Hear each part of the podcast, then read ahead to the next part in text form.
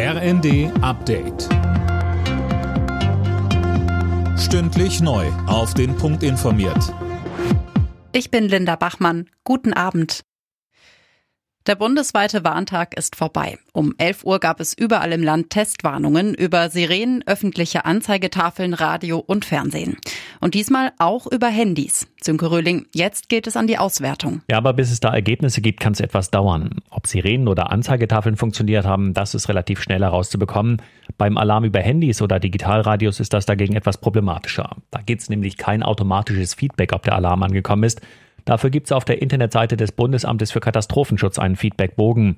Da kann man anklicken, ob und wenn ja, wann der Alarm losging. Da sind die Behörden jetzt also darauf angewiesen, dass möglichst viele Menschen mitmachen. Kroatien kann zum Jahreswechsel dem Schengen-Raum beitreten.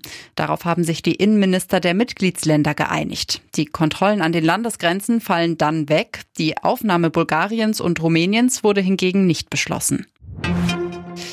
Einen Tag nach der Großrazzia in der Reichsbürgerszene sitzen dreiundzwanzig der fünfundzwanzig Tatverdächtigen in U-Haft.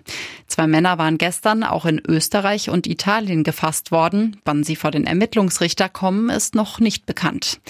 Bundesinnenministerin Faeser findet, der Staat muss noch gezielter gegen Extremisten vorgehen. Im Z D F sagte sie: Da wir gestern bei diesen Abgründen einer terroristischen Vereinigung auch gesehen haben, dass dort Mitarbeiter des öffentlichen Dienstes betroffen waren, ist es für mich ein Anliegen, dass wir Verfassungsfeinde aus dem öffentlichen Dienst schneller entfernen können, weil wir verhindern müssen, dass der Staat von innen heraus sabotiert werden kann. Großer Erfolg für die deutschen Biathletinnen. Denise Hermann-Wick hat den Sprint in Hochfilzen gewonnen. Die dreiunddreißigjährige gewann mit deutlichem Vorsprung vor ihren Konkurrentinnen aus Tschechien und Frankreich. Alle Nachrichten auf r n d punkt d e.